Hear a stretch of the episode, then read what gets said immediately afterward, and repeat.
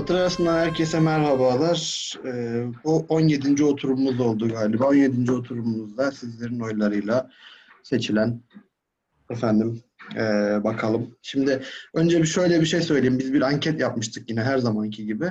Bu anketi sizlerin önerdiğiniz kitaplar arasından seçmiştik. Ee, yani sizlerin önerdiğiniz kitaplar arasından ben birkaç kitap seçmiştim. Dört kitap seçmiştim. Bunlara oy verdiniz. Ve birinci olarak Doktor M. Scott Pekin Kötülüğün Psikolojisi isimli kitabını seçtiniz. Teşekkür ederiz baskısı olmayan tek kitabı seçtiğiniz için. Ee, öncelikle bir duyuru yaptık. Dedik ki biz bu kitabı okuyacağız diye. Sonra dedik kitabı okuyamıyoruz çünkü kitabı bulamıyoruz.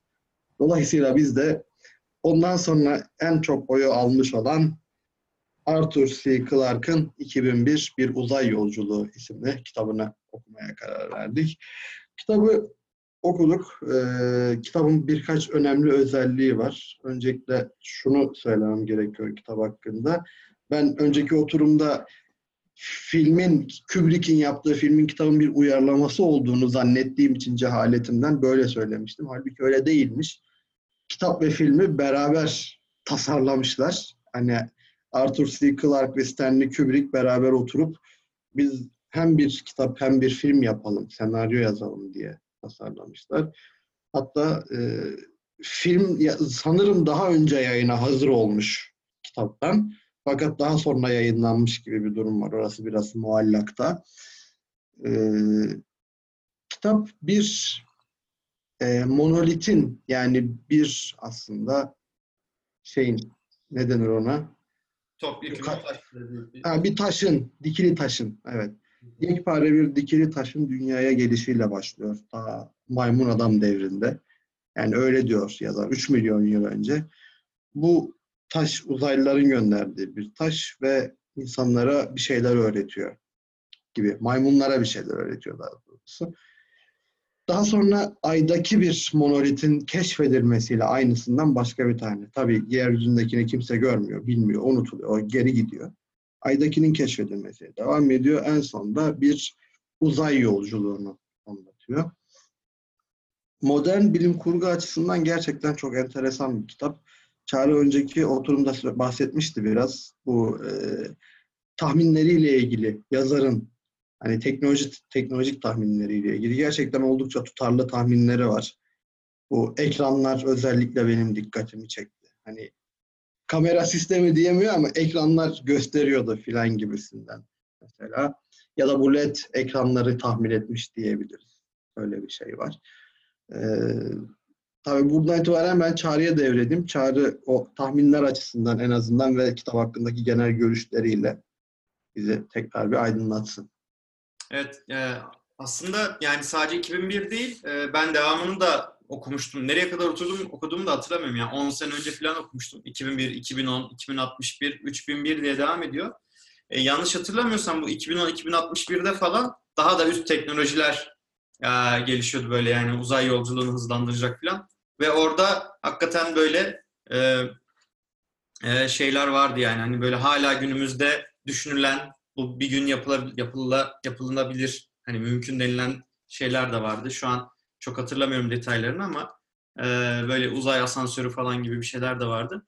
E, ama 2001'de mesela şey çok hoşuma gitmişti benim. E, o mesela ayın ya da işte diğer gezegenlerin e, yörüngesine girip oradan böyle spin alıp hızlanmak falan gibi hani böyle. E, gerçekten bu da hani e, günümüzde de yanlış değilsem bu gönderilen bazı sondalarda falan uygulanan bir teknik. E, o da mesela hoşuma gitmişti. E, öyle bir benim de izlenimim olmuştu ama dediğim gibi mesela o uzay araçlarının içindeki teknolojiye e, yönelik olarak veya da işte ayda gezen o araçların e, teknolojiye yönelik olarak e, öngörüleri de e, bayağı başarılı. Aynen. Evet. Peki Dilşat sen ne düşünüyorsun kitapla ilgili genel olarak? Ben hoşuma yani benim hoşuma gitti kitap. Ee, okunması kolay. Zaten daha öncesinde alışığız ekip olarak bu tip kitaplar okumaya. Birkaç tane okuduk. Tabii Ursula Le Guin'in işte Mülksüzler adlı kitabından hazmedilme, hazmedilmesi daha kolay. Benzer bir hikaye gibi işte dünya dışı yaşamlarla ilgileniyor. Ama tabii orada işin sosyolojik boyutu daha önemli. Ütopya. Ee, kitap okurken bana biraz şeyi hatırlattı. Interstellar filmini hatırlattı. Böyle sanki filmde de bu kitaptan etkilenmeler var gibi. Ee, böyle işte dünyanın yörüngesinden çıkıp başka bir gezegenin kütle çekimine girip o şeyi kullanıp Çağrı'da bahsetti biraz önce. Kütle çekimi kullanıp başka bir gezegene doğru yol almak. Yani yörüngeden yörüngeye devam etmek gibi. Bu bakımdan güzeldi. İşte şey güzel. Totalde 5 kişi yola çıkıyorlar. Üçü kriyo uykuda. Kriyo uyku hemen hemen bu işlerle ilgilenen herkesin bileceği, işte şu an için insanlığın uzun yolculuklar karşısında bulabileceği herhalde yegane çözüm şimdilik. İşte bütün bedensel faaliyetleri neredeyse sıfıra yakınsayan bir şekilde e, durdurup insanları donma noktasına çok yakın bir seviyede uyutup uzun süreler boyunca sonrasında kaldırıp kaldığı yerden hayatına devam etmek. Yani iki yıllık, üç yıllık bir boşluk gibi düşünün. Mürettebat 5 kişi e, robot hariç HAL 9000 miydi robotun adı? Evet. HAL 9000 ile beraber 6 kişiler. HAL 9000 Satürn'e giden geminin yani ben direkt bilgi verdim de geminin e, içindeki ana robot. Herhangi bir şekilde astronotlara dair bir sıkıntı çıkarsa HAL 9000 şeyin e, geminin kontrolünü ele almak üzere programlanmış. Robot değil de aslında bilgisayar yani bir Evet, evet. Yok da. Yapay zeka aslında. Evet, bir bir çeşit Yapay yapay zeka. Ee, şey o hariç 5 kişiler işte. İkisi kaptan olarak görev yapıyor dönüşümlü. Saatler önemli. Böyle oralara daha sonra geliriz de iki kişi ayakta, diğer üçü uyuyor, kriyo uykuda. Bir yerden bir yere gönderiliyorlar. Henüz girmedim. Eren'in girmesini istiyorum kitabın başlangıcından itibaren. Ee, o yolculuk şöyle söyleyeyim. Hani Odyssey mevzusu var ya işte bu macera serüven. İşin açığı e, böyle Homeros'u, Herodot'u da böyle biraz hatırlattı bana. O dönemde bilinmeyen dünyaya yolculuk yapan işte ne bileyim karayoluyla veya deniz yoluyla insanların durumunu hatırlattı bana. Bir bilinmezliğe yolculuk yapan. O bakımdan benim için okuması çok keyifli, eğlenceli bir kitaptı. Ben hoşlanarak, eğlenerek okudum. Eren sen kitaba şöyle ufaktan bir girizgah yap ondan sonra yavaş yavaş açalım. Evet, şimdi kitabın en başında aslında az önce de bahsettiğim gibi taş devrindeki maymun sülalelerini anlatıyor. Yani maymun çetelerini anlatıyor daha doğrusu. Bir maymun çetelerinin günlük yaşamları, yiyecek bulamıyor oluşlarını vesaireyi anlatıyor. Sonra dediğim gibi bir monolit düşüyor. Bu monolit de 1, 2 ve 4'ün katları şeklinde yani oranlı. E, pardon 2, 4 ve 9 muydu? 2, 4, 9'du galiba. 2, 4, 9. Yok 1, 4, 9. 1, 4, 9. Yani asal sayıların, gerçi bir asal sayı değil de e, nedense 1, 4, 9 şeklinde hani genişlik, derinlik ve boy şeklinde şeylere sahip, boyutlara sahip. Ve bu monolitler işte düştükleri yerde önce maymunlar etraflarına toplanıyor ne oluyor filan diye. Sonra üzerlerinde şekiller oluşmaya başlıyor monolitlerin.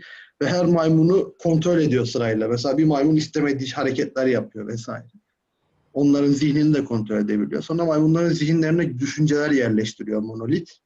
İşini bitirince de gidiyor. Yani o maymunları aslında evrimleşmeye itiyor. Yeni düşüncelerle, beyinlerinde oluşturdukları yeni imgelerle vesaire. Ve maymunlar avlanabilmeye başlıyor mesela. Aynı şekilde işte e, avlanabilmek derken önceden sadece bitkisel besinlerle besleniyorlarken artık bildiğin böyle gidip şey avlıyorlar. E, neydi o? Bizon mu vardı orada? Sanırım bizonlardı. Onları avlıyorlar. Bunların mekanına, yuvasına, mağarasına daha doğrusu musallat olmuş bir tane leopar var. O leoparı öldürüyorlar vesaire. Artık eskiden olmayan bazı duyguları hissetmeye başlıyorlar. Mesela e, neydi? Tatmin duygusu hissetmek, işte özlemeyi hissetmek vesaire gibi. Sonra kitap orada birden kesiliyor ve 3 milyon yıl ileriye atıyor kendini. Bu kez dünyada ünlü bir, günümüz diyebiliriz buna ya da günümüzden 10 yıl, 20 yıl sonrası ya da 50 yıl neyse. Çok ünlü bir uzman tek başına Ay'a, Ay'a gidiyor, Ay'a yolculuk yapıyor. Ayda bir tane monolit bulunmuş. Yine bu ilk bahsettiğim monolitten aynısı ama insanlık ilk defa görüyor kitapta bunu. Sonra bunun ne yaptığıyla ilgili kazıp çıkarmışlar monoliti.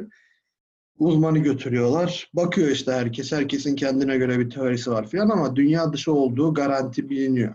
Neyse o hikayeyi anlatıyor biraz. Nasıl uzaya gidildiğini. Yani e, Ay'a gidildiğini. Sonra bu monolitin yanına geldiklerinde kazılmış çıkarılmış bu arada. Monolit birden üstüne güneş vuruyor ve güneş vurunca bir sinyal yaymaya başlıyor. Herkesi bir orada yamultuyor falan. Sonra susuyor. Öyle kalıyor. Tam diyorlar ne oldu ne bitti. Sonra bunların gene teorileri vesairelerinden biraz bahsediyor. Sonra az önce Dilşat'ın bahsettiği üçüncü ve kitabın en uzun aşamasına aslında geliyor. Ee, 2001 yılına yani çok büyük bir uzay gemisi yapılmış. Discovery isminde. Discovery uzay gemisinin 5 tane yolcusu var. Nihai hedefi Satürn. Evet Satürn. Ve Satürn'ün uyduları daha doğrusu. İşte Jüpiter'in etrafından şey yapıyor hatta. Ee, Ona slingshot, slingshot maneuver diyorlar. Etrafından böyle yörüngeyi kullanaraktan hızını değiştirme hikayesine. Neyse e, Satürn'e doğru yola çıkıyor. Beş tane mürettebat var. Üçü uzun uykuda, kriyo uykuda. Yani kriyo uykuyu da biraz açıklayalım. E, teorik, teorik olarak kalp atışlarını ve nabzı çok düşürürseniz insan vücudu çok uzun süreler yani soğutursanız vücudu hayatta kalmaya devam edebilir. Yani uyuyup 10 yıl sonra uyanmak gibi düşünebiliriz bunu. Bunu dip uzay yolculukları için, uzun, uzun yolculuklar için düşünüyorlar. Arthur Clarke da böyle düşünmüş ya da Stanley Kubrick de böyle düşünmüş.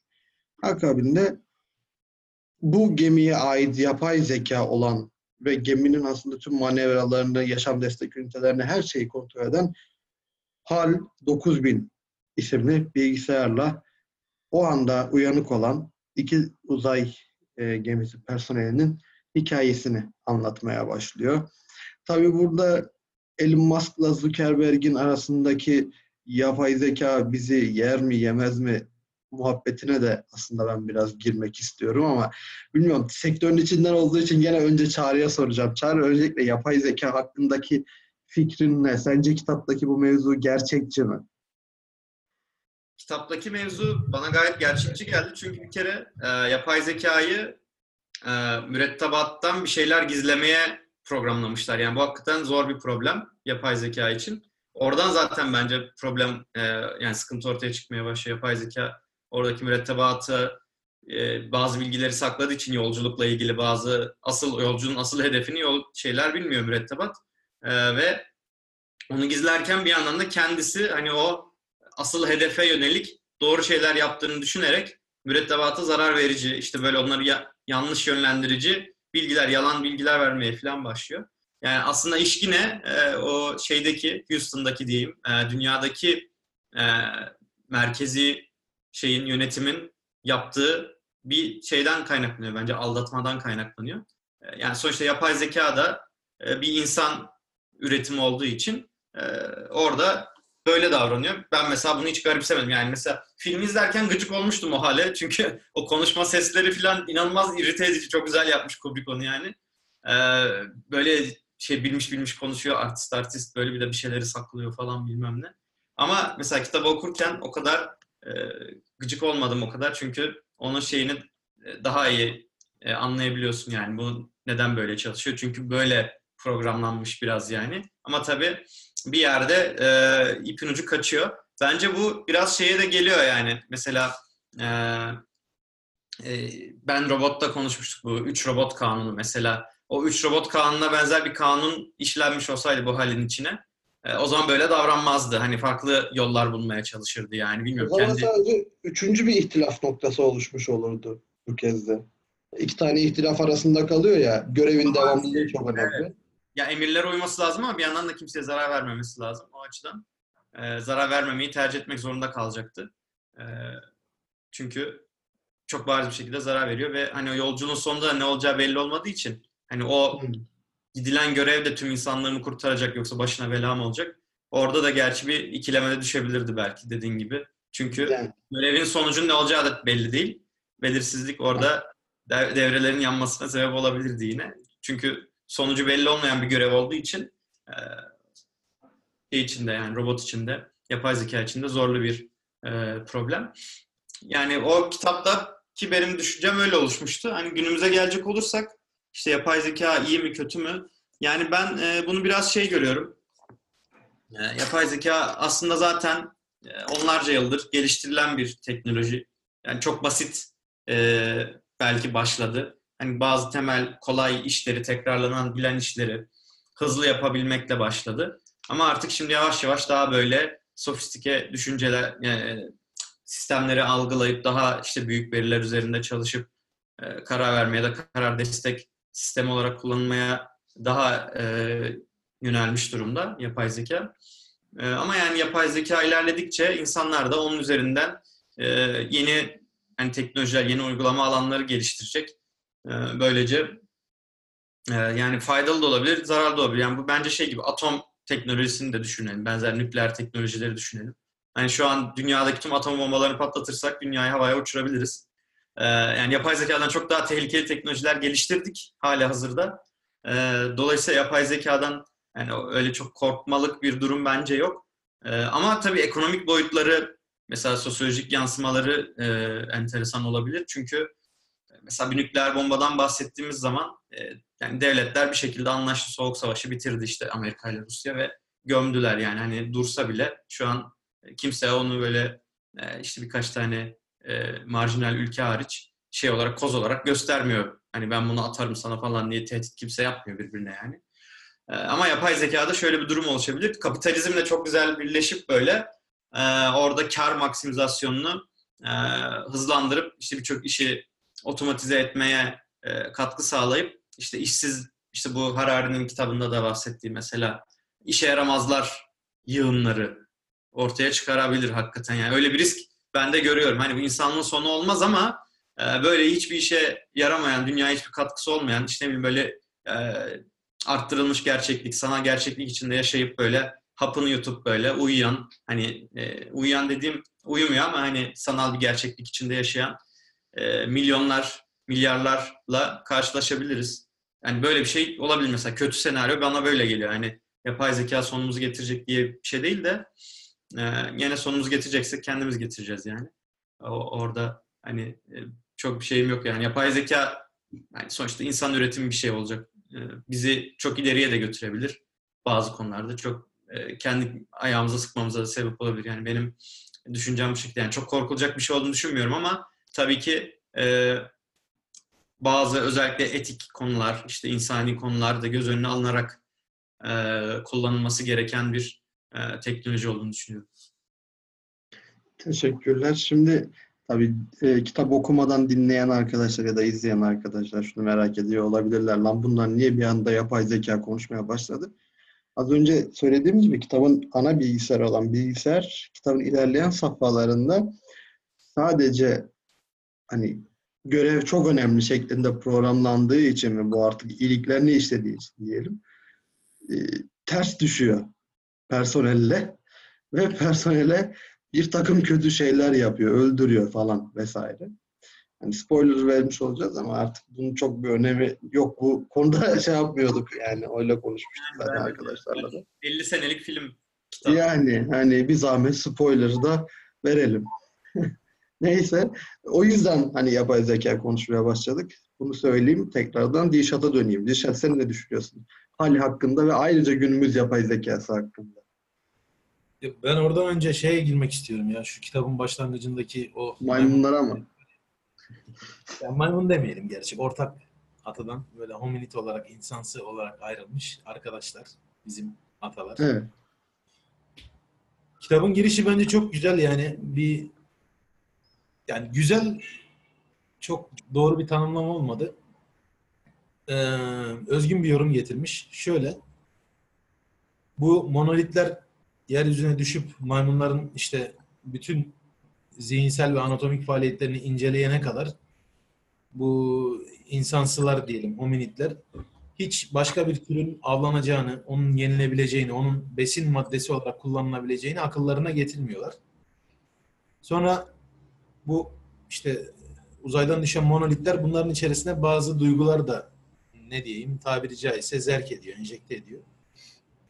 Öyle olunca her gün yanından geçip gittikleri domuza bu sefer bir farklı bakmaya başlıyorlar böyle. Hani lan yenir ki bu moduna giriyorlar yani. Ondan sonrasında gidip işte domuzu öldürüp yiyorlar falan. Böyle ilk defa avcılığın başlaması, başka bir hayvanı avlama, e, ondan onun üzerinden beslenme olayı. Şimdi bu güzel, iyi bir açıklama, alternatif bir açıklama. Yani aslında insan başlangıçta kötü değildi. Başlangıçta herhangi bir işte varlığın e, yaşam hakkına tecavüz etmek gibi ya da yaşam hakkını gasp etmek gibi durumu yoktu. Ama sonrasında işte evrimde onları öne geçirmek isteyen uzaylı gruplar gelip onlara işte şeyin evrimin hani startını verdiler, başlangıcını verdiler ve onlar gelişti işte. Taş aletler bilmem ne derken ta yapay zekalar insansı robotlara kadar gitti mevzu. Bu arada bu popüler bir teori. Lafını kestim ama çoğu filmde bundan bahsederler. Hatta bazı dinler de buna inanır. Yani e, bunun en şey örneklerinden biri de Prometheus filmi. Onu da buradan aradan sıkıştırayım dedim. Ama bu insanın bence iki yüzlülüğü. Falan değil mi? Piramitler de öyle bir işlev gördü falan zamanında. Mısır'daki ya da işte Maya piramitleri falan. Evet, evet. Bu, bu mevzuların hepsi insan mesela bilmiyorum demekten imtina ediyor. Bilmiyorum yok. Yani kesin şuradan bir yerdendir, başka bir yerdendir. Şeye bağlayacağım mevzuyu. Bütün yaratılış hikayelerinde falan da var böyle. O bölgede neden ya da yaşadığını bilmeyen topluluklar atıyorum mesela Sümerlerden bahsedelim işte. Sümerler izole bir topluluk. Güney Mezopotamya'da ortaya çıkıyorlar. Dilleri de yakındaki hiçbir dille akraba değil. Akatlarla falan. Hani Sami diller ailesine mensup değil. Kendilerinin nereden geldiğini bilmeyen bütün insan grupları kökenlerini bir başka yere atfederler. Hep böyle bir eğilim vardır. Bütün dinlerde de böyle işte. Biz buraya şuradan geldik. Atıyorum Tevrat'ta biz Kenan ülkesinden geldik. E lan Kenan ülkesi neresi? Yok. Yani ya da işte şuraydı. Önceden şuralardı. Hep böyle kökeni bir dışarı atfetme. İşte başka bir yerde olduğunu söyleme. Hani biz göçtük buraya şuradan şuradan şu sebeplerden dolayı geldik. Burada yine insanın bence iki yüzlülüğü var. İşte yazar da onu yapmış. Biz aslında hiç bunlar aklımıza gelmeyecekti. Çok doğaya saygılı, doğanın içinde çok bütünleşik, doğayla bütünleşik yaşayan türdük. iyi bir türdük ama sonra bu nalet uzaylılar geldi. Bize monolit gönderdiler. Anatomimizi, fizyolojimizi, işte zihni faaliyetlerimizi incelediler. Ha bunların evriminde başka hayvanları yerlerse üst noktaya çıkabilirler. Bunların evriminde bir start, başlangıç noktası olur deyip bizim içimize işte başka bir hayvanı yiyecek olarak kullanma dürtüsünü veya onu öldürme dürtüsünü verdiler falan diye. Özgün, yine söylüyorum özgün bir teori ama biraz ikiyüzlülük ya. Yani Ben orada bir araya girmek istiyorum ya. Ben hiç öyle bir izlenim edinmedim kitaptan. Ee, yani şey bir kere avcılık değil, alet kullanmak öne çıktı benim gö- iz okurken. Ben öyle hissettim. Yani alet kullanıp teknoloji geliştirmek. Yani hani e, tabii avlanmak bunun şeyi oluyor. O andaki ihtiyaçları o avlanmak işte bu sayede daha güçlü hale gelmek. Ama mesela işte açıkça yazıyor ya kitapta hani o zamana kadar yanlarından geçip gittikleri domuz ailesi domuz bunlara zaten tepki vermiyor. Çünkü bu o zamana kadar taş bile atmamışlar hayvana. Hiçbir Ama, şey ama işte alet kullanıp öldürebileceğini anladıktan sonra hani e, gidip bunu öldüreyim yiyeyim şeyi oluşmaya başlıyor. yok Çünkü başka direkt, şey yok. direkt Herhangi bir güç yok elimde. Yani domuza saldırmaya niyetlenebilecek durumda bile değil zaten. Ama dediğim gibi yani o yüzden düşünmüyor belki. O domuz, domuzu yemek için öldürmüyor yanlış hatırlamıyorsam. Yemiyorlardı o domuzu. Ye- yani öldürebileceğini bildiği için işte yani hani güçlüyüm bunlar. Öldürmek için öldürüyor yani. Evet işte yani Evet. o Yani- zamana kadar Şey de mesela hissetmedim hiç. Yok işte insan kötü oldu falan. Öyle bir şey ben hiç hissetmedim yani kitabı okurken. Bence sen biraz kendi yorumunu kattın Dilşat buraya. Ya öyle bir şey orada hani geliyor monolit insanlara bir şeyler zerk ediyor dediğin gibi bir düşünceler işte alet kullanayım ondan sonra güçleneyim işte rakiplerimi alt edeyim işte nedir leopardır diğer kabiledir Ee, ya da işte bir domuzu öldürüp e, belki ondan sonra besleneyim falan gibi. Ee, Daha sonra hatta ben filmi izledim mi bilmiyorum ama filmde mesela bir sahne var çok güzel bir sahne. O işte diğer kabileden e, birilerini böyle işte kemiklerle falan e, şey yaptıktan öldükten sonra böyle havaya fırlatıyor kemiği. E, o arada işte o şey müziği çalıyor. E, Zerdüşt konuştu işte Türkçesi olan. Böyle buyurdu mü- müziği çalıyor. O sırada o dönen kemik şeye dönüşüyor. E, Discovery'ye dönüşüyor ya da o şeye Ay'a giden şeye dönüşüyor. Öyle bir bağlantı yani o kemik aslında işte biz o teknolojiyi buraya getirdik falan gibi bir mesaj. Ben öyle mesela o film önce filmini izleyip sonra kitap okuduğum için e, ve hani arada geçen süreçte işte insan dünyayı yok etti, ağaçları kesti, işte hayvanları öldürdü. Bunlardan hiç bahsetmiyor kitap. Yani öyle bir şey o yüzden ben hiç hissetmedim.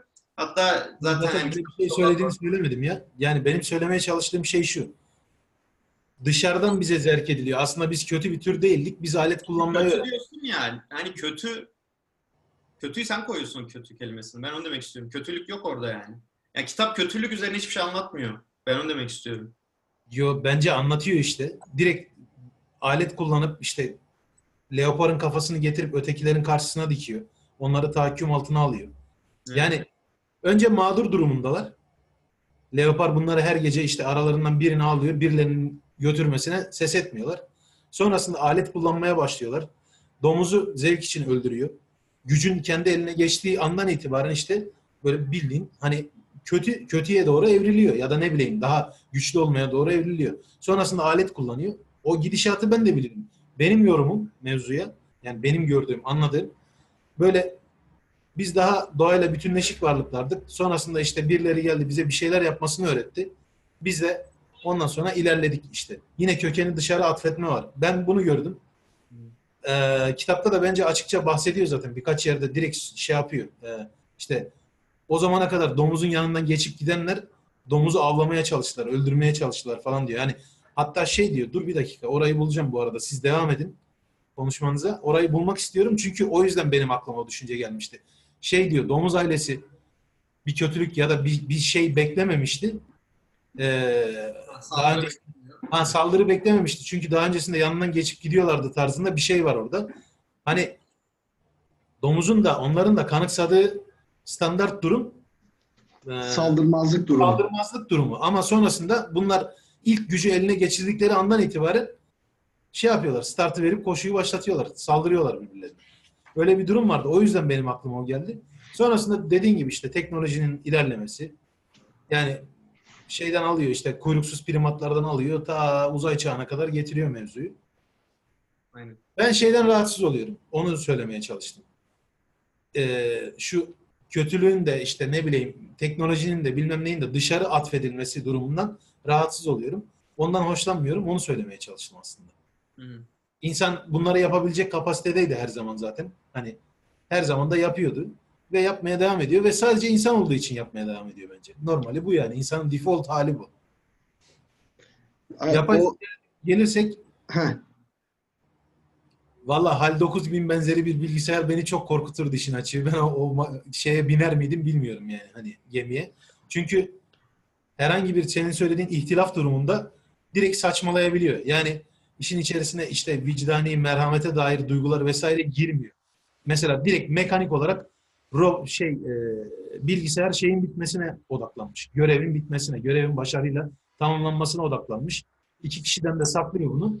Ve hani yine ne olursa olsun en kötü halde bile olsa bir insanın vicdanına, merhametine bırakılmayı mekanik soğuk bir şeyin merhametine bırakılmaktan ya da merhametsizliğine bilmiyorum tam olarak yani o şeyi bırakılmaya yeğlerim yani hani insana bırakılmayı. Çünkü işte kitabın ilerleyen safhalarında görüyoruz Hal 9000'in aldığı tavırları. Yani yalan söylüyor, e, istatistiki verileri çarpıtıyor. Direkt yani kapıları açıp uzay gemisinin kapılarını açıp insanları ölüme mahkum ediyor. Üç tane elemanı, kriyo uykuda olan elemanı pat diye bir de dördüncüyü öldürebilmek için bulundukları odasının odanın kapısını açıp uzay boşluğuna yolluyor. Hiç umurunda değil yani. Hani HAL 9000 bence çok korkutucu bir alet. Bilmiyorum size öyle gelmemiş olabilir. Ee, Çağrı biraz önce ben çok korkulacak bir şey olduğunu sanmıyorum dedi. Yine işin içerisinde bence insan faktörü var. Yani evet şu an dünya üzerinde bir sürü nükleer bomba vardır. Atom bombaları, hidrojen bom- bombaları vesaire ama bunlar dediğimiz gibi bir şekilde ihtilaflar öyle ya da böyle çözülebiliyor. Ama kapitalist böyle her şeyi ele geçirmeye çalışan insan e, hırsı, dürtüsü bir de elinin altında mekanik, soğuk ve her şeyi başarabilen o robotlarla, yapay zekalarla birleşirse yani Allah muhafaza neler olabilir tahmin edemiyorum. Şimdi o zaman ben şeyi anlatayım burada. Ee, o Çağrı onu anlatırken benim de aklıma geldi. Hani dedin ya Çağrı işte biz atom bombalarını yaptık falan filan. Evet yaptık ama atom bombalarını ateşleyecek olanlar hala insanlar. Ama onu oraya bir yapay zekada HAL 9000 gibi bir makinenin gelmesi mesela dünyanın devam etmesi için insanların yok olması gerektiğini düşünebilir. Sadece dünyanın iyiliği için programlanan bir yapay zeka. Evet. Ya insanları dünyanın kimse dünyanın iyiliği için yapay zeka programlamayacak yani öyle bir şey var. Yani ama bu- bunu bir yapabilir. Çünkü bak yapay zeka programı zaman bir zaman sonra herkesin eline düşecek. Herkes bunu yapabilecek yani. Ve bir program gelmemesi gereken bir yere Herkes- gelebilir. Herkes atom bombası yapabiliyor mu şimdi? Yani e, o kadar kolay bir şey değil ya. Abi Yani- atom bombası yapmak kolay. Şeyi var. e, belli yetenekleri olması gerekiyor. Şimdi İşte ben şöyle be- benim aslında varmaya çalıştığım nokta şuydu. Nasıl e, ressam olamamış bir onbaşı Almanya'nın lideri olduğunda dünyada 100 milyon kişi oluyor, ölüyor. Ee, yani o anlatmaya çalıştığım oydu. O yapay zeka programları, diğer yapay zeka programlarına internet ortamında diyelim ki hiyerarşik olarak üstün olduğunu kanıtlarsa ve onların lideri haline gelirse ne olacak? Mesela. Vahşi bir program. kadar kontrolsüz işte ge- gelişmeyeceğini ben düşünüyorum yani. Kontrol Hmm, Yani herkesin yapmayacağını diyorsun ama yani bir şey belli olmaz. Diğer türlü mesela dünyayı kurtaran şu anda iki tane büyük kahraman var bence. İkisi Sovyet. Biri Vasily Arkhipov diye bir adam, diğeri de Stanislav Petrov diye bir adam. Adını bile duymayız. Bugün dünya varsa bu ikilinin sayesinde. Biri Küba krizi zamanında e, Sovyet denizaltısının nükleer denizaltının şeyi kesiliyor. E, Sovyetler Birliği ile iletişimi kesiliyor Küba açıklarında. Amerikan donanmasının etrafında. Üç kişiler, üç tane subay, üçünün de onayı gerekiyor galiba. Nükleer silah ateşlemek için. İki subay onaylıyor. Kaptan ve ikinci kaptan sanırım. Bu da taktik subay mı öyle bir şey. Bu diyor ki hayır ben kabul etmiyorum. Ve nükleer füze ateşlenmiyor Amerika'ya doğru. Hani bu adam da evet deseydi şimdi dünya var mıydı mesela? Stanislav Petrov da 80'li yılların sonunda radar sisteminde, Sovyet erken uyarı radar sisteminde Sovyetler Birliği'ne doğru akmaya başlayan bir sürü nükleer füze görüyor. ICBM görüyor yani. Bir bakıyorsun, düşünsene radar memurusun önünde önce bir tane görüyor. Sonra yok ya bu hatadır diyor. Bir tane daha görüyor. Bir sürü görüyor. Akıyor böyle füzeler radardan. Üstlerine haber vermiyor adam. Hatadır bu diyor. Ve sonra şans eseri oldu kendi şeyi. Aynen ama güneş patlamasından dolayı bir hata olduğu ortaya çıkıyor. Ee, ve adamı oradan atıyorlar falan filan. Hani orada da enteresan durumlar var. Yani işte insanın bu bazen şans diyebilirsin, bazen iyilik diyebilirsin, başka bir şey diyebilirsin ama yani dünyayı yok olmaktan da kurtarıyor bir yandan. Ama işte yapay zekada o riski, şansı vesaire her ne dersen onu alma ihtimali var mı? Ya da ne kadar olur? Bilemeyiz.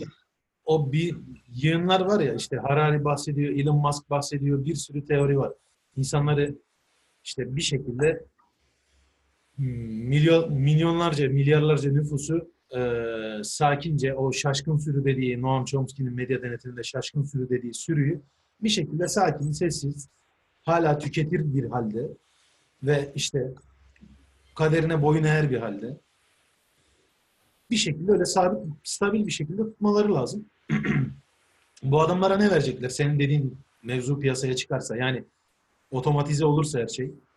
Bütün meslekler zaten yavaş yavaş otomatiz otomatizasyona uğruyor. Yani işte siz ikiniz de mühendissiniz.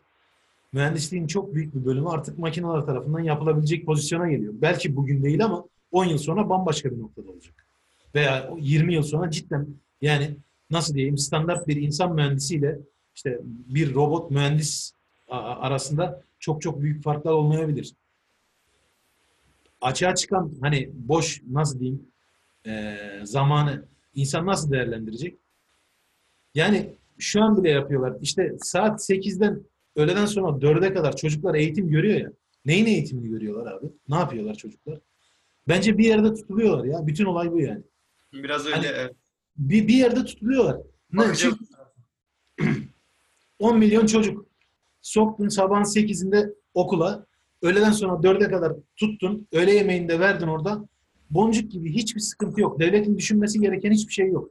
Hadi 10 milyon çocuğu öğlen saat 12'de bırak bakalım. Öğleden sonra ne yapacaklar? Onunla ilgili bir yorum yapabiliyor musun? Ya bunlara kim bakacak? Bunlar nerede zaman geçirecek? Nerede zaman geçirecekler? Ne yapacaklar? Uyuşturucu mu kullanacaklar? Esrar mı? Eroin mi? Ne bileyim işte.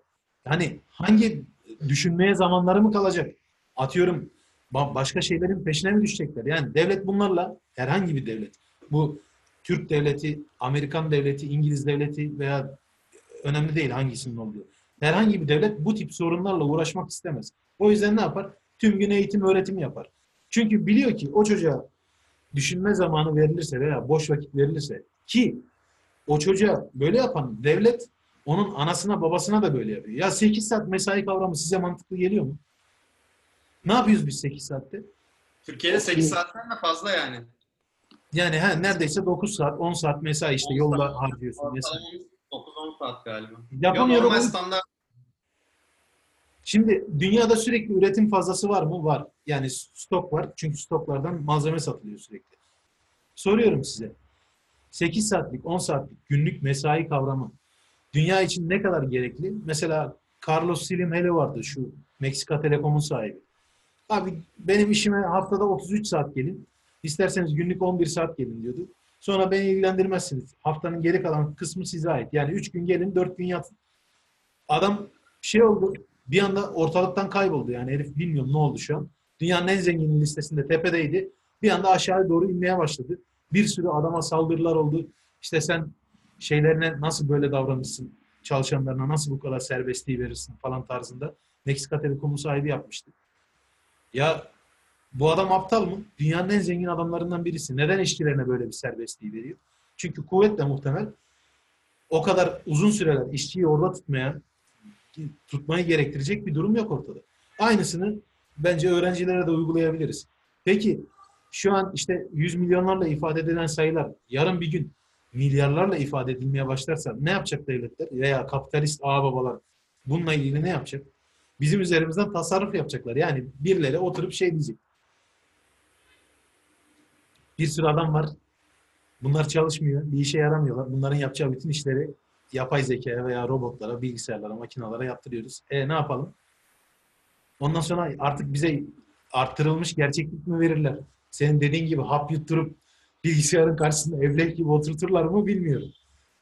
Ama eee, çok korkutucu bence. Yani Mesela ciddi- şöyle bir ihtimal de geliyor akıllara. Elon Musk mesela çok şey heveslisi ya. Başka gezegenleri kolonileştirelim. Ha. Ya burada işe yaramayan adamı oraya madenci olarak gönderirsin yani. Hani Elon Musk güzel bir şey yaptığını zannediyor ama sonucu çok da güzel olmayabilir bir açıdan. Abi bak mesela bu herkes arasında konuşulan bir şey biliyor musun? Sen Boğaziçi mezunu bir adamsın.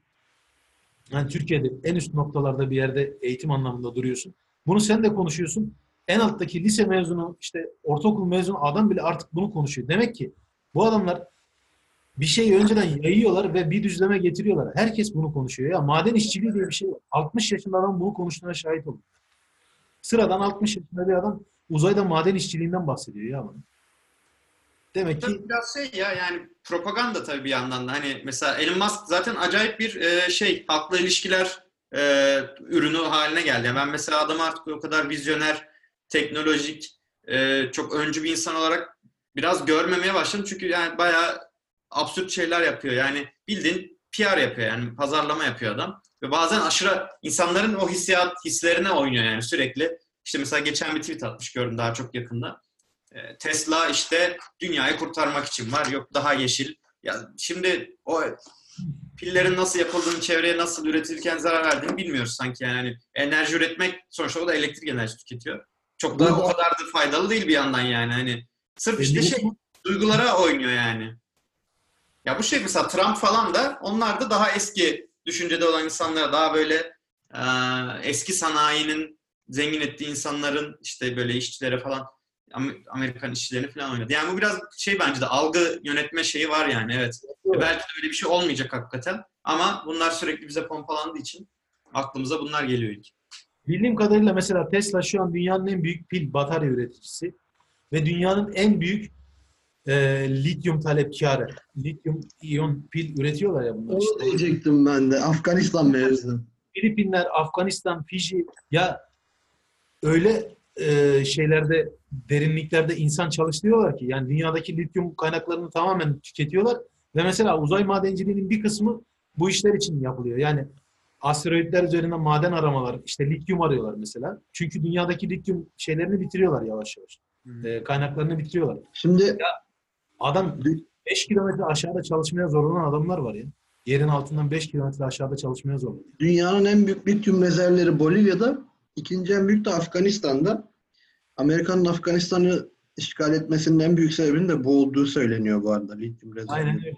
Lityum yani Elon Musk şey bebesi değil işte böyle cici bici e, tatlış insan yeşil dünya insanı değil yani. Amerika'nın Bolivya'da ki yaptıkları da malum ortada zaten.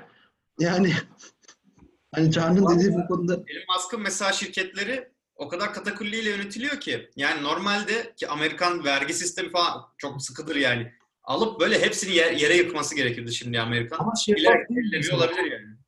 Yani kredi şeyleri vergi falan şeyleri de şeffaf değil. Sanki Değil örtülü işte. Mesela A şirketinden B şirketine fon aktarıyor. Yok onu ona borçluymuş gibi gösteriyor. Baya böyle katakulli yapıyor adam yani şu an. Dediğin gibi bir durum yani propaganda aleti ve stratejik bir e, konumu olabilir hakikaten. Türkiye'de her seviyeden bir adam aynı şeyi konuşuyorsa yakın çevrelerde benzer şeyler konuşuluyordur. 60 yaşından işte 15 yaşına kadar çocuk işte maden işçiliğinden bahsediyorsa artık kafaya böyle bir şey koymuşsa ya bu zenginler bizi oraya gönderecek yarın bir gün maden işçisi yapacak vesaire diyorsa tamam bu bir komplo teorisyenliği değil. Ama insan bir düşünüyor lan bunların hepsini aynı düzleme getiren nedir diye. Yani bir, bir korkuyorsun yani ister istemez. Aynı şeyi konuşturan, aynı şeyi düşündüren. O yüzden ben yine diyorum yapay zeka mevzusu beni çok korkutuyor. Yani ben korkuyorum yapay zekadan. Peki madem Elon Musk falan dedik. Yapay zeka dedik. Bu iki soru soracağım. Tarsus'taki esrarengiz kazı ve Facebook'un e, uydusunun patlaması. Elon Musk'ın şeyinin üstünde, taşıyıcısının, booster'ın üzerindeki uydusunun patlaması. Bu konular hakkındaki düşüncelerinizi alabilir miyim beyler? Ha, ilk mevzuyu hiç bilmiyorum. Sen biliyor musun Dişat? Tarsus'taki kazıyı bilmiyor musunuz? Tarsus'taki kazıyı biliyorum da abi ya zerre miskal kadar aklıma bir şey gelmiyor. Hiç hiç Şöyle, şimdi Tarsus'taki kazıyı Elon Musk'ın ziyaret ettiği söyleniyor da e, o bir Türkiye'ye gelmişti geçtiğimiz dönemlerde. Hı. Onun için geldiği falan söyleniyor.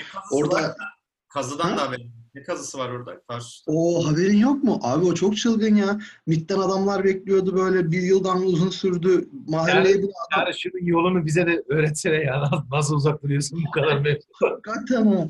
Yani evlenip çocuk yapıyorsunuz sonra internet haber sitelerini takip etmeyi bırakıyorsunuz. Bu kadar çok kolay. Yani. Zaten Hacı- kalmıyor yani öyle şeylere. Tarsus'taki kazıyı oku. Gerçekten lan ne oluyor anasını satayım falan dersin yani. Hadi ya. Ne zaman Tabii. yeni bir olay bu? Yeni yeni iki, iki yıllık bir geçmişi var. Happy Top'u. İşte Yani- ben, ben hiç anlatmayayım şimdi. Hızlıca söylemek gerekirse bir tane polisin öldürülmesiyle başlıyor her şey açığa çıkıyor. Bir tane polis güya böyle tarihi eser kaçakçılarının arasında gizli görevdeymiş. Hmm. Sonra polisin karısı öldürülünce ortaya çıkıyor diyor ki onu amiri öldürdü vesaire böyle bir sürü şey var işte yani mevzuda. Mevzu şu. Tarsus yüzyıllardır hatta bin yıldan, iki bin yıldan fazladır üzerinde sürekli yaşanılan bir kent. Tarsus'ta bir tane Gecekondu mahallesinde bir tane evin altında kazı yapılıyor. Bu tarihi eser kaçakçıları kazı yapıyor. Kaçak kazı. Sonra aralarına bir tane sivil polis karışıyor. Polis işte iç- içlerine giriyor vesaire. Sonra mevzu büyüdükçe büyüyor. En sonunda adamın öldürülmesine kadar gidiyor bu mevzu. Adam öldürüldükten sonra karısının feryat figanıyla herhalde mevzu patlıyor. Ee, sonrasında devlet gidiyor oraya el koyuyor. Böyle MİT'ten adamlar her tarafı çeviriyorlar. Mahalle abluk altına alınıyor. Hiç kimse yaklaştırılmıyor. Mahalle boşaltılıyor. Sonra işte Amerikalılar heyetler, meyetler, incelemeler bilmem neler çok aşırı sıkı güvenlik. CHP milletvekilleri Milletvekillerini bile içeri almıyorlar. Aynen. Onlar işte girelim lan burada ne var ne oluyor falan diyorlar. Hiç adamlar içeri bile sokulmuyor. Yani milletvekili giremiyor kaza alanına. Öyle bir olay gerçekleşti. İki yıla yakın sürdü bu mevzu. Sonrasında herhalde bir 6-7 ay öncesinde kazı kapandı. Gelin bakın kardeşim bir şey yok falan dediler. 11-12 metrelik bir galeri çıktı. Yani kazı yapılmış bir yer. Orada toprakla tekrar doldurulmuş. He ya bir şey yokmuş falan dendi. Dönüldü ama orayı yani arkeolojik bir kazı alanını MİT niye korudu? Niye bu kadar sıkı güvenlik önlemleri alındı? İlk önce bir evde başlayan işte güya kazı 4-5 eve bir mahalleye niye sıçradı? Yani uluslararası bir mevzu haline geldi durum. Hiç kimse bilmiyor. Benim aklımda hiçbir şey belirmiyor yani. Ne bileyim eski ayeti falan mı buldular? Ne yaptılar yani? İşte Barnaba Zinciri diyen var, yok Stargate diyen var, yok uzay mekiği varmış orada falan diyen var. olurlar hani. Ama çok garip değil mi ya? Bir arkeolojik kazı alanını ülkenin istihbarat teşkilatının koruması, kimseyi sokmaması. Ve bir yıl boyunca korudu MİT orayı. Ha? Bir tane Mersin milletvekili vardı CHP'nin. O herif sürekli gitti oraya. Tanrı kulu falan gitmeye çalıştı işte. Gidemedi, Yok, giremedi. sakallı benim dedim. Mersin milletvekili adamı almadılar ya. Almıyorlar yani. Kaç defa? Sonra girmeye çalıştı, olmadı. Bir garip olaylar döndü. İşte insanın aklına şey sorusu geliyor. Yani hani Türkiye'de yüzlerce örneğine rastlanabilecek arkeolojik kazı alanlarından birisi. Şimdi Göbekli Tepe'yi MİT koruyor olsa ortada insanın aklına bir şüphe gelir. Ne oluyor lan burada falan dersin. Aynı şey oldu. Ee, Yani Ben Eren, de şimdi ben şundan Elon burayı ziyaret ettiğini bilmiyorum bu arada. şundan sordum ben de. Şimdi bunu okuyunca dedim acaba bir monolit de oradan mı buldular? Şeyi neden sordun? Uz- uydunun patlamasını, uyduyu taşıyan roketin patlamasını. Onu neden? Ha işte o da şey acaba şimdi Musk'la Zuckerberg sürekli bir kavga halindelerdi ya. Acaba dedim Zuckerberg bir yapay zeka gönderiyordu uzaya Musk onu mu sabote etti? Ya da hani böyle bir mevzu mu var? O yüzden sordum onu. Yani Vay, bayağı komplo teorisine giriyor bence bu ya artık. Ya tabii canım. Her şeyi söyleyebilirsin. Sana bir tane sorun var Çağrı. Sen bu işin içerisinde direkt olduğun için soruyorum. Mesela bir yapay zekanın işte gerçekten atıyorum Amerikalıların kullandığı tabirle çok severim bu tabiri. Ulusal güvenliğe veya işte dünya evrensel güvenliğe tehdit oluşturabileceğini denetleyebilecek herhangi bir kurum, kuruluş veya ne bileyim bir iç dinamik var mı? Yani mesela ben Google'ın e, laboratuvarlarında cidden soruyorum. Bilmediğim için soruyorum. Google laboratuvarlarında kuvvetle muhtemel neler neler deneniyordur. Yani Google Glass'lar bilmem neler falan deniyor. Onun çok daha üstünde e, ARGE, ÜRGE çalışmaları yapılıyordur. Cidden böyle bir şey var mı? Mesela bir şirket hakikaten çok e, nasıl diyeyim amansız bir yapay zeka bulsa biz bundan haberdar olabilir miyiz? Veya yürürlüğe koyduğunun farkında olabilir miyiz? Yani yapay zekanın kullanımına yönelik çok fazla bir e, denetim mekanizması yok ama mesela verinin kullanımına yönelik e, sürekli şeyler geliyor, düzenlemeler. Mesela örneğin kişisel veriler. Avrupa bu konuda oldukça hassas, Avrupa Birliği. Yani senin kişisel verilerini alıp onu işleyip sana senden izinsiz mesela yapay zeka ile bir şeyler öneremiyor şu an. Yani bunu yaparsa büyük cezalar alabilir yakalanırlarsa. Ha yani e, ya- yakalanmadan yap yapmayı deneyenler oluyor olabilir ama yakalanırsa hani bir orada bir denetim mekanizması var. Datanın, verinin e, kullanılması noktasında denetim mekanizması var. Amerika'da da var bu. Mesela sağlık verileri falan özellikle hassas orada çünkü ticari boyut olduğu için e, sigorta şirketleri falan orada özel sistem hep olduğu için e, orada mesela sağlık verileri hassas e, korunuyor genelde. Ama e, şey değil tabii yapay zeka yapmış bunu denetleyelim öyle bir düzenleme yok. Ya zaten e, şeyler devletlerin de, denetleme mekanizmaları çok geriden geliyor. Yani hani çünkü 5 yılda 10 yılda e, çok büyük gelişmeler yaşanabiliyor bu teknolojilerde. E, devletler ise işte 10 yıl geriden belki getiriyor. O yüzden hep bir e, geride kalma durumu oluyor yani. Belki bundan 10 sene sonra yapay zeka yönelik de denetlemeler bir şekilde getirilebilir. Evet. Peki Mesela şu an yapay zekanın ham maddesi ne? Mesela denetleyebilirsin istersen. Nedir? Şu an mesela yapay zeka dediğimiz e, işte derin öğrenme şeyleri, e, ağları, e, işte derin öğrenme deniyor şu an, deep learning deniyor buna. Onlar için kullanılan e, donanımın ne olduğu belli. GPU. Hani bizim ekran kartı dediğimiz onların çok böyle yapay zeka, derin öğrenme yönelik üretilmiş versiyonları. Bunun üretimini denetleyebilir isterse. Bunun ve da işte data center'ların elektrik tüketimi. Bu yapay zeka inanılmaz şu an enerji tüketen bir teknoloji ve donanım da tüketen bir teknoloji. Ya istersen kaynağında denetleyebilirsin ama öyle bir şey yok tabii şu an. İstersen belki ileride olabilir. İşte yani nasıl diyeyim e, ipimizin bir şirketin merhametine bırakılması yani kapitalist bir şirketin merhametine bırakılması seni hiç ürkütmüyor mu hacı? Yani ben eğer işin içinde biliyor olsaydım denetim mekanizmasının olmadığını veya devlet denetiminin geriden geldiğini de sen ağzınla söylüyorsun hani. Ben gerçekten çok ürkütüyor beni ya. İşte Yani Ya ben o yüzden şeyimi azalttım. Mesela bilen birisi, yani az çok e, hisseden biri olarak e, kendi online içerik tüketimimi mümkün mertebe azaltıp seçerek mesela gidip Facebook feedimde vakit geçirmiyorum yani. Twitter feedimde çok vakit geçirmiyorum çünkü onlar benim zamanımı sürekli dikkatimi çalmaya çalışıyorlar. E, ondansa işte daha kendi e, komüniteler, hani mesela komünitelerde ben daha çok vakit, mesela bizim Telegram grubu gibi atıyorum böyle Slack grupları falan gerçek insanların olduğu ve e, bu tarz propaganda ya da merkezi bir sistemden sürekli sana pompalanan içeriğin olmadığı yerlere mesela yönelmeye çalışıyorum. Kendi başıma yani bulduğum şey bu. Çünkü diğer türlü hakikaten seni sürüklüyor yani bir yerlere sürüklüyor. Facebook'u şu an yaptığı o yani insanların e, şeylerini, dikkatlerini çalmak, zamanını çalmak. E, yaptığı şey bu Facebook'un. Onun üzerinden insanların e, zamanı, dikkati üzerinden para kazanıyor. Yani aslında hacı söylemeye çalıştığım şey şu. Şimdi bu senin dediğin hani e, zaman çalmak veya ne bileyim onları belirli bir e, yapay zeka algoritmasıyla bir şeyler almaya ikna etmek çok safiyane kalıyor. Yani çok iyi aslında cici şeyler. Ben buna razı olabilirim. Ama diğer tarafta adamın laboratuvarında ne geliştirdiğini koskoca bir devlet yapısı denetleyemiyor mesela. Bilmiyor. Ne yaptığını bilmiyorsun adamın. Veya yürürlüğe koyup koyamadığını bile bilemiyor olabilirsin. Tabii ben bu işin bilmeyeni olarak konuşuyorum şu an. Sadece fikir yürütüyorum bilmediğim için.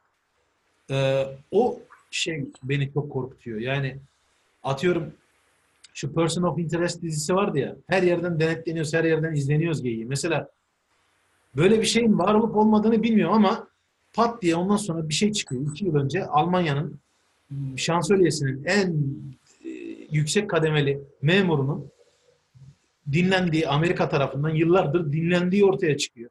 Ondan sonra diyorum ki tamam benim herhangi bir özgür ağırlığım yok. Alman şansölyesini dinlemek bir şey getirir sana ama beni dinlemek bir şey getirmez. Ama bütün dünyayı dinleyebildiğin anda veya bütün istatistiki verileri toplayabildiğin anda kedinin fareyle oynadığı gibi oynarsın bütün insanlıkla. Bu da beni ürkütüyor, korkutuyor. Evet. Mesela Edward Snowden vardı bir e, eski Ha. CIA ajanı mı, FBI ajanı mı? E, bu adam Yani mesela o. Person of NSA. Interest hikayelere benzer şeyler anlatmıştı yani böyle projeler olduğundan.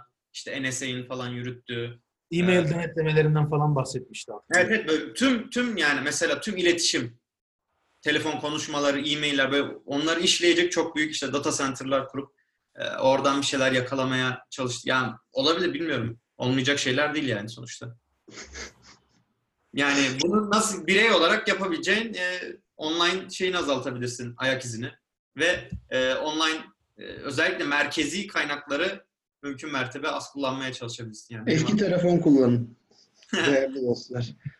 Akıllı olmayan telefon dediklerinden. Evet. Ya da kısa dalgayla da haberleşebilirsiniz. AM modülasyonu, amplitude modülasyon üzerinden telsizle yani. Onu dinlemezler. Yani dinleyebilirler ama dinlemezler çünkü çok eski teknoloji. Niye? Telsizle konuşacak insan bulamazsın ama yani. Yani öyle bir sıkıntı var.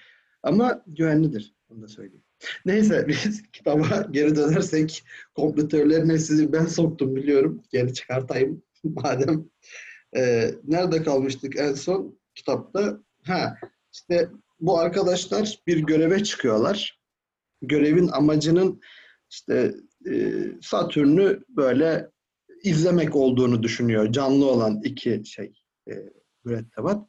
Diğer uykuda olan üç tanesi esas amacı biliyor. Bir de bilgisayar biliyor esas amacı. Esas amaç bu ayda keşfettikleri monolitin sinyal gönderdiği lokasyonu bulup yani Satürn'ün bir uydusu o uydudan işte uyduyu incelemek. Orada ne var ki oraya sinyal gönderdi? Acaba uzaylı medeniyeti burada mı falan diye. Şimdi yapay zeka işte bu e, insanları panikletmemek için uyanık olan iki e, astronotu panikletmemek için onlardan gizleme kararı alınıyor ve yapay zeka bunu onlara söyleyemiyor.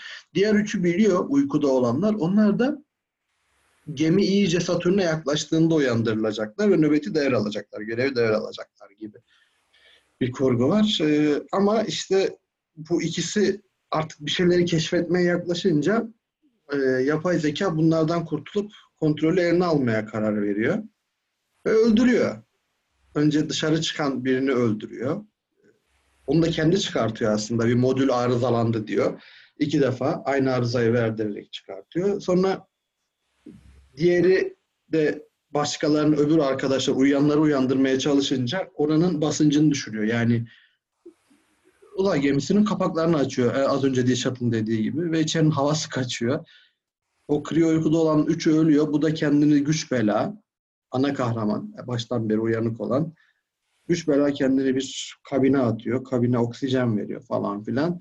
Sonra gemisinin şeyin, uzay kostümünü giyip paşalar gibi kontrol bölümüne giderekten ne yapıyor? Ee, bilgisayarı kapatıyor.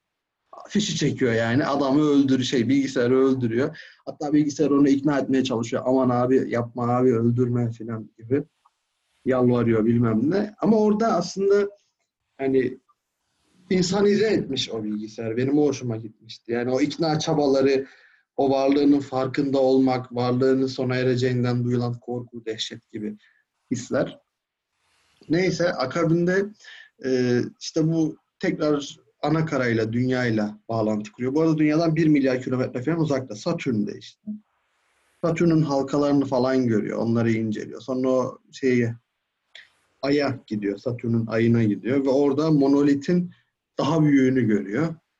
Derken inince monolit açılıyor ve bu bambaşka bir yolculuğa gidiyor. Ondan sonrasını bence anlatmayalım ki şey olmaz. Yani e, daha fazlası spoiler da değil. Çünkü felsefi bir yolu var, yönü var daha doğrusu. Bu bahsettiğim yerde son 60 sayfa falan kaldı. O noktadan sonrasında herkes kendine göre bir şeyler çıkarıyor çünkü. Yani şimdi burada mesela oturup konuşmaya çalışsak ben Dişat Çağrı ben üçümüz ayrı ayrı şeyler anlamışızdır o son 60-70 sayfadan yani. Bilmiyorum beyler ne düşünüyorsunuz ama çok felsefi gelmişti bana oralar yani. Dişat. Evet aynen orada bayağı imgelem var. Yani. Ara istiyorum. Ne istiyorsun? Ara. Mola. Mola mı? Bence komple bitirsek de olur artık. Bilmiyorum Evet. daha var mı ama benim Ee, gitmem lazım çünkü az sonra. Tamam. Ee, son 60 sayfa için ne düşünüyorsun mu dedin yoksa Evet. daha Son 60 sayfa için ne düşünüyorsun dedim. Daha öncesi zaten ben özet geçtim biraz. Sen özetledin. Ee, evet yolculuk öyle devam ediyor özet şeklinde olursa. Son 60 sayfa işte sanırım çok öznel bir değerlendirme olur. Senin dediğin gibi yani herkes farklı bir şeyler değerlendirir. Ee, İşte güzel bir klasik müzik eseri dinleyip ona söz uydurmak gibi bir şey olur herhalde. Benim açımdan çok tatminkar değildi. Hatta bunu Telegram'da yazdım yani sonu olmamış bence diye yazdım. Hmm. Ya- Ee, beni beni çok tatmin etmedi. Ha kötü olduğu anlamına gelmiyor. Çok kötü değil ama çok da tatmin etmedi. Biraz daha oranın detaylandırılmasını, o 60 sayfanın 60 sayfa olarak değil de atıyorum 100 sayfaya ilerlemesini, bazı detaylar verilmesini, en azından e, bir nasıl diyeyim o hayatı başlatanlarla yüz yüze konuşulabilmesini ben isterdim. Yani hayatı demeyelim daha doğrusu. E, evrimi başlatanlarla diyeyim işte e, yüz yüze konuşulabilmesini ben isterdim. Orada ona pek fırsat verilmemiş. Onlarla konuşulmuş bir şekilde bizim ana kahramanımız onunla konuşmuş ama e, zihinsel bir düzlemde yani zihinsel bir düzeyde konuşmuş. Ha, gördükleri işte etrafın tasviri e, yıldızların o içerisinde bulunduğu Japeos muydu uygun ismi? Jape, Japeos gibi bir şey. Japeos herhalde. E, o Satürn'ün uydusu. Oradaki gördükleri o büyük piramitsel yapı, işte monolit yapı vesaire güzel. E, ama dediğim gibi herhangi bir konuşma gerçekleşmediği, herhangi bir şekilde bir, bir temas olmadığı için beni çok tatmin etmedi. Sadece buna anla işte deyip gösteriyorlar. Belki o da daha büyük bir zihni kavramın ürünü olabilir. Yani söze gerek yok. Gör ve anla denilebilir. Gözler önüne seriyorlar bunun üzeri, e, şeyini, mevzunun tamamını değil. Ana kahramanımız sonrasında böylesi, böylelikle ne diyeyim sonsuzluğa doğru yol alıyor. Yani belirli bir şey formuna geçiyor. E, enerji formuna geçiyor. Benim açımdan çok tatmin edici olmasa da çok çok da kötü bir son değildi. Çağrı'ya devredeyim ben buradan. Evet, yani bence de herkesin öznel yorumlayacağı bir şey. Bu biraz bence şey e, yazarın e, bilerek hani ucunu açık bıraktığı bir şey olduğunu düşündüm. Çünkü mesela şeyde de bu kitabın başındaki ön sözde de bahsediyor. E, filmde normalde Satürn değil Jüpiter'e gidiyorlar mesela. İyi ki de öyle olmuş diyor. Hani çünkü e, Satürn'ün daha yapısı çok bilinmiyordu. Yakından gözlenimle, gözlenmemişti. Eğer Satürn'ü yapmaya çalışsaydı Kubrick biraz böyle saçma bir şey yapabilirdi. Hani öyle bir şey olduğunu ben hissettim yani. Hani böyle mümkün, çünkü bilim adamı şeyi de olduğu için, e, yanında olduğu için böyle bir gerçekçi, mümkün mertebe gerçekçi, böyle çok saçmalamadan, çok e, spekülasyona gitmeden bir şeyler yapmaya çalıştığı için zaten mistisizm var içinde o monolitten dolayı. Hani bir de böyle her şeyi çok net yazarsam hani böyle sanki böyle bir e, dini inanışmış gibi olur olmasın diye sanki ben öyle bir şey hissettim. Yani hani çok fazla o kadar detayına o yüzden özellikle bizim çok böyle e, öngöremeyeceğimiz yani tamamen uydurma kısmı diyeyim yani. Hani uzaya gidebiliriz. Şu an uza gittik yani hatta. İşte Jüpiter'e de gidebiliriz insanoğlu olarak. Satürn'e de gidebiliriz ama yok işte monolitti falan ne oldu? O, o kısımlar tamamen spekülasyon halinde olacağı için e, benim tahminim o yüzden orayı çok böyle e, ucu açık bırakmış e, diye ben düşündüm yani. Çünkü öyle bir şeyi hassasiyeti var e, anladığım kadarıyla. Mesela o bulduğu işte öngördüğü teknoloji falan da böyle üzerinde düşünerek yapmış yani tamamen sallama hani kafadan uydurma şeyler değil yani. Yani bir hassasiyet gözetilmiş o çok belli zaten. Ellerinden geldiği kadar. Ama dediğim gibi yine de insan böyle yaratıcısıyla veya ne bileyim işte start vericisiyle böyle bir konuşmak, görüşmek istiyor. Şeydeki gibi, Contact filmindeki gibi. Judy Foster gidip konuşuyordu ya. Evet. Ama yani ne anlatacak hani ya da Ya işte anlatmanın başka bir formunu seçmiş oluyor aslında burada da. Gözler Evet, önüne burada da zaten evrenin sırrını veriyor aslında yani. diyor da işte orada herkes kendine düşeni anlat dediğiniz gibi. Öznel yani işte. Ne yapacak? Bu arada filmle kitabın anlatı olarak da farklılığı var. Yani film daha gerilimli bir anlatımı tercih ediyor. Kitap biraz daha böyle nasıl diyeyim tatlış yani. Yani kitap ben fi- kitabı film gibi düşündüm ilk okurken. Öyle olur diye düşündüm. Hiç alakası yok. Film böyle Çağrı da bahsetti az önce. O Hal'in konuşmaları, o her şeyi bilmiş tavrı, artistliği falan. Şeyde yok. Yani kitapta yok. Kitapta Hal böyle anlıyorum ve itaat ediyorum modunda gidiyor bayağı bir süre. Ondan sonra bozulduğunda da tam bozuluyor. Ama filmde hep böyle diyorsun o kadar gösteriyor ki o merceği. Diyorsun ki hal bir şey yapacak bak. Bak bunda bir pislik var filan diye hani senin aklına sokuyor. Bu arada herkese de tavsiye ederim ben. Yani filmi de özellikle. Tabii ayrı, filmi ayrı tavsiye ederim. Önce kitabı okuyup sonra filmi izlemeyi tavsiye ederim. ama. Yani ben te- tersini yapmış oldum. Hmm, bu şekilde daha iyi gibi sanki. Bana öyle geldi bilmiyorum. Bu arada şu domuzlarla ilgili olduğunu söylediğim bölüm 41. sayfa ben baktım oraya az önce. Burada hani dedim ya biraz önce Çağrı seninle konuştuğumuzda e, tıpkı benim söylediğim gibi anlatıyor kitap burayı böyle gayet tatlış falan diye. Sonra mevzunun şekli güya yani dıştan olan etki o mistik etki gelince mevzunun şekli değişiyor. Domuzlar bir bakıyor ki post pahalı kaçın moduna gidiyorlar yani. Evet, bu arada o mistisizm şeyde de var. Bu hal bilgisayarının geliştirilmesinde de hani işte insan insanlar bunu yaptı ama ne dönüyor içinde çok da bilmiyorlar. Oraya da bir mistisizm koymuş aslında yani benzer şekilde. Evet. Ama Yaptık total ama- öyle değil midir ya? Ona ona yakın bir durum değil mi? Yani mesela hakikaten yapay zekayı tasarlarken tam olarak her şeyi nasıl düşüneceğini bilebilir misin? Ya mesela o bahsettiğim derin öğrenme ağları şu an e, matematiksel şeyi çok bilinemiyor. Evet biraz kendi kendine öğrenen bir yapısı var ve e, çoğu zaman orada hani şey neye göre yaptı bunu kısmının sorusunun cevabını şu an almakta zorlanıyoruz. Evet öyle bir durum var şu an. Ya benzer yolda ilerliyor. Da enteresan bir öngörü olmuş yani. Mistizm katayım derken belki gerçek e, gerçek bir şekilde de öngörmüş olabilir yani. Evet. Gerçek en sıra dışı şey olabiliyor bazen yani. Çok garip bir şey. Aynen öyle. Evet. Yani yalan tamamen mantıklı bir düzleme otururken gerçek çok sıra dışı bir şey olabiliyor yani. evet. Şimdi Ben şu sıralar e, şu pardon şu sıralar şeyi okuyorum da zamanın çarkını tekrardan baştan başladım. Altıncı kitaba geldim. Her seferinde farklı bir replik dikkatimi çekiyor. Bu sefer de yine bir replik dikkatimi çekti onu söyleyeceğim. Biri bir, bir şey söylüyor. Şöyle şöyle olur diyor. Karşısındaki de diyor ki o gerçek olabilecek kadar çılgınca değil. Konuşunca aklıma direkt o geldi. Gerçek deyince size çok bambaşka bir mevzudan bahsedeceğim. Herhalde kapatacağız. Kapatıp gideceğiz yani artık. bir çekilişi yapacağız son ondan sonra. Ha, çekilişten hemen önce Hı. 5000 yıldır, 6000 yıldır değişmeyen bir gerçekle ilgili bir şey söyleyeceğim. Samuel Noah Kramer diye ünlü bir Sümerolog var. Onun bir kitabını okuyorum. Tarih Sümer'de başlar diye. Anlatacağım her şey gerçek. Tabletlerde yazılmış çivi yazısıyla. Bir tane hikaye var.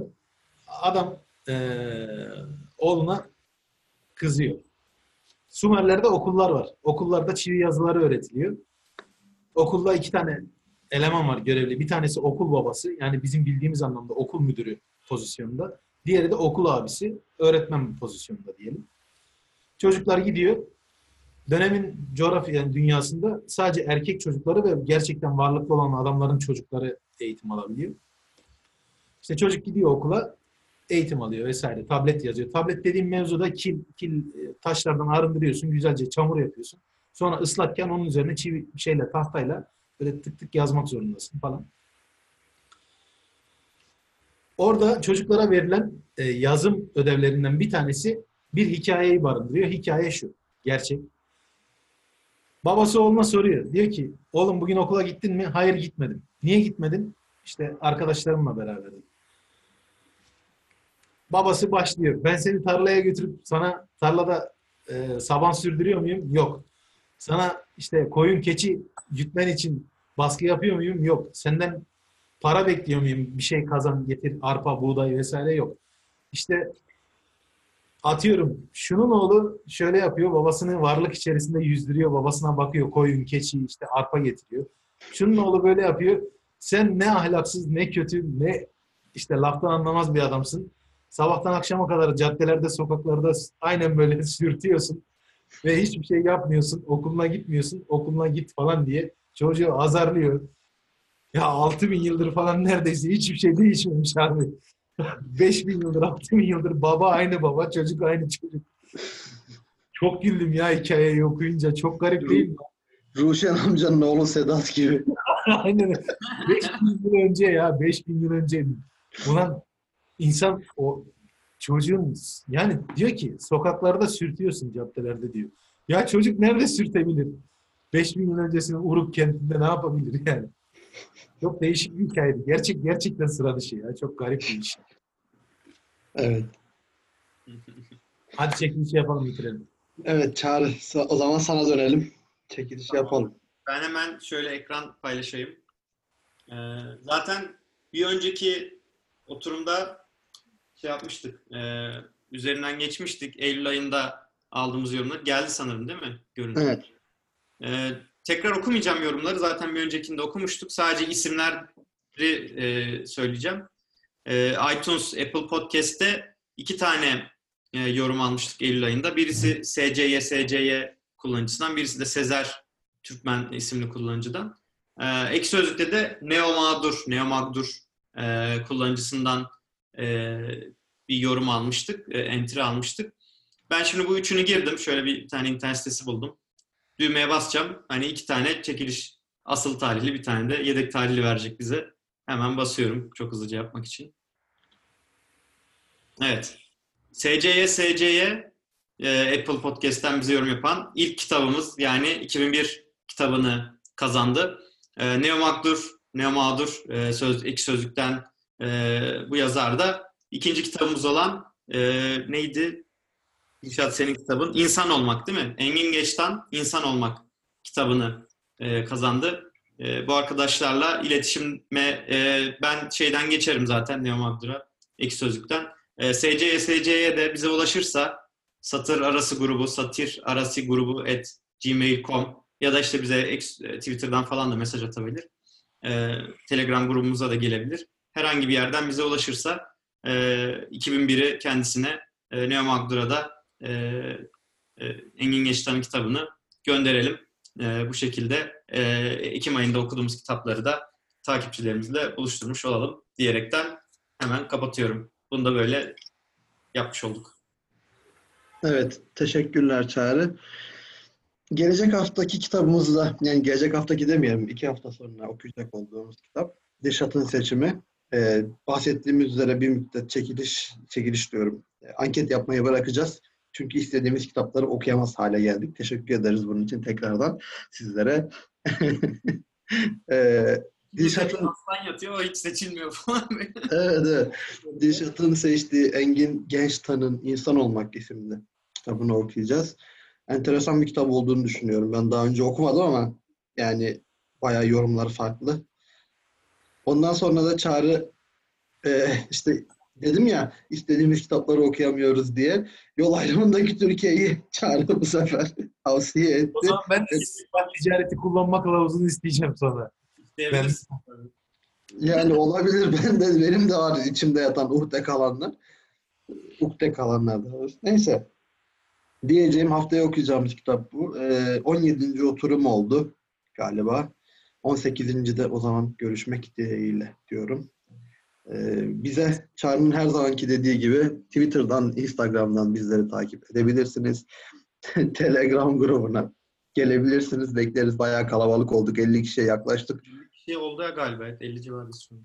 Evet yani e, dediğimiz gibi çekilişimize katılma şartını, kitap çek- çekilişine katılma şartını biliyorsunuz. Ekşi Sözlük'ten satır arası başlığına ya da Twitter'dan et satır arası grubu diyerek mention ederekten ya da Apple Podcast'te kanalımıza yapacağınız yorumlarla çekilişe katılmaya hak kazanıyorsunuz. Ay sonunda yapacağımız çekilişte de size kitap gelebilir. Yani bunu da tekrardan hatırlatmış olalım. Sürçülisan ettiysek affola. Ee, hep beraber umarım bir sonraki e, oturumda görüşmek dileğiyle. Hoşçakalın. Hoşçakalın.